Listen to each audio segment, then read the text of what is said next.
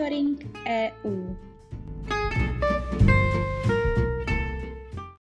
Zastoupení Jihomoravského kraje při Evropské unii si pro vás připravilo výběr toho nejdůležitějšího, co se během listopadu 2021 událo v Evropské unii.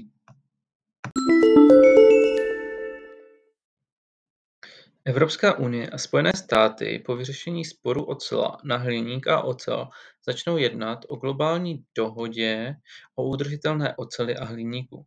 Dohoda má být novým milníkem v transatlantických vztazích a v úsilí EU a USA o dekarbonizaci odvětví výroby ocele a hliníku v rámci boje proti změnám klimatu.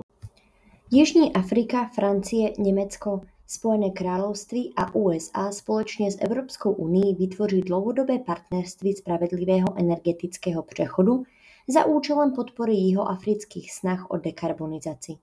Partnerství má urýchlit dekarbonizaci jihoafrické ekonomiky s důrazem na elektrizační soustavu a pomoci tak dosáhnout vnitrostátně stanovených příspěvků k dosažení emisních cílů.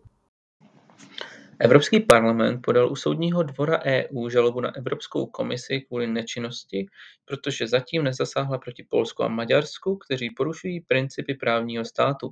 Podle nových pravidel přitom může Komise státům, které vládu práva nerespektují, pozastavit čerpání peněz z unijních fondů. Vůdce krajně pravicové italské strany Liga Matteo Salvini jedná s maďarským premiérem Viktorem Orbánem a šéfem polské vlády Matušem Moravieckým o vytvoření nového klubu v Evropském parlamentu. Ten by měl nést název Evropa budoucnosti. Trojice stran začala jednat od vytvoření klubu letos v dubnu poté, co Orbánova strana Fidesz opustila klub Evropské lidové strany. Evropská komise přijala opatření ke zlepšení kybernetické bezpečnosti bezdrátových zařízení dostupných na evropském trhu. Cílem opatření, které souvisí se směrnicí o rádiových zařízeních, je zajistit, aby všechna bezdrátová zařízení byla bezpečná předtím, než se začnou prodávat na trhu EU. Se členstvím České republiky v EU je spokojeno 48% Čechů. Vyplynulo to z průzkumu agentury STEM, který se uskutečnil na konci srpna. Je to zhruba stejný podíl jako v dubnu, ale o 9 procentních bodů méně než loni v říjnu. Určitě spokojenost českým s členstvím v EU je 12% veřejnosti, 36% volí odpověď spíše ano.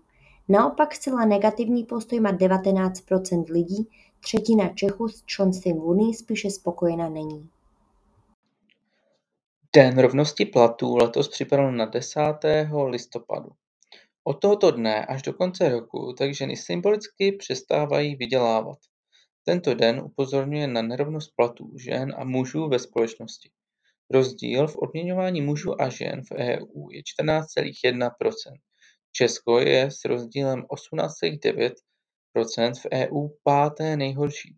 Češky tak symbolicky nevydělávají už od konce října.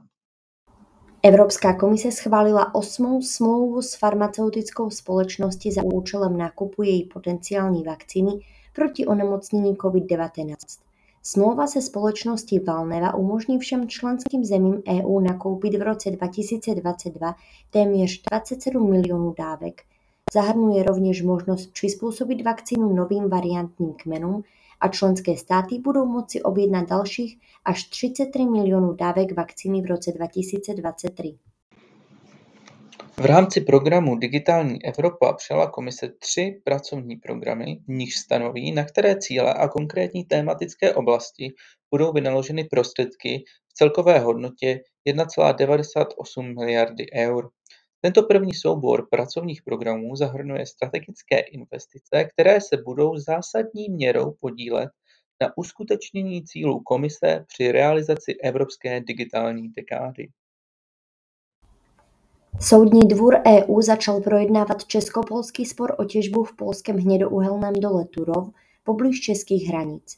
Soudci v Lucemburku vyslechnou argumenty obou stran, které mají odlišný pohled na to, zda pokračování těžby a rozširování dolu porušuje unijní právo. Verdikt lze očekávat v první polovině příštího roku.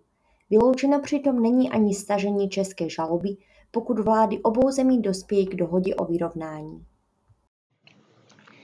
Koordinátor unijní zahraniční a bezpečnostní politiky Josep Borrell představil tzv. strategický kompas, který má vytyčit priority společné obrany na příští desetiletí. Počítá mimo jiné s vytvořením brigády o velikosti až pěti tisíc vojáků pozemních, námořních i vzdušných sil, kterou by Unie mohla počínaje rokem 2025 nasazovat v případech vyžadujících rychlý zásah. Ministři obrany plán během první velké diskuze ocenili, jednoznačnou podporu však nemá. Evropský parlament a Rada Evropské unie dosáhly na návrh Evropské komise neformální politické dohody o rozpočtu EU na rok 2022. Jedná se o druhý rozpočet víceletého finančního rámce EU na období 2021 až 2027. Dohodnuty byly závazky ve výši 169,5 miliardy eur a platby ve výši 170,6 miliardy eur. Jakmile bude rozpočet přijat, umožní EU mobilizovat značné prostředky na pokračující reakci EU na pandemii COVID-19 a její důsledky, nastartovat udržitelné oživení a také zajistit ochranu a tvorbu pracovních míst. Evropská komise zveřejnila výzvu k předkládání návrhů v rámci iniciativy Evropský sbor Solidarity na rok 2022. Jedná se o program EU pro mladé lidi, kteří se chtějí zapojit do solidárních činností v řadě oblastí, od pomoci znevýhodněným osobám až po přispění k opatřením v oblasti zdraví a životního prostředí, a to v celé EU i mimo ní. V rámci této výzvy se účastníci budou rovněž moci podílet na operacích humanitární pomoci po celém světě. Tato nová složka mezinárodních projektů se nazývá Evropský dobrovolnický sbor humanitární pomoci. Evropská unie by v příštích letech mohla omezit dovoz produktů, jejichž výroba je spojena s odlesňováním planety. Evropská komise v rámci plánu klimaticky šetrné politiky navrhla přijetí normy, která zavazuje dovozce některých komodit ke zodpovědnému přístupu k ochraně lesů. Unijní exekutiva představila rovněž návrh, který má bránit vývozu odpadu z EU do zemí, které nejsou schopny zajistit jeho ekologické zpracování. Evropská komise zahájila fórum Startupová vesnice, které má shromáždit poznatky o výzvách a potenciálu začínajících venkovských podniků. V rámci dlouhodobě vize EU pro venkovské oblasti z června 2021 a akčního plánu Komise pro venkovské oblasti přispívá každoročně probíhající fórum Startupová vesnice k podpoře výzkumu a inovací ve venkovských komunitách a pomáhá vytvářet inovativnější formy podnikání.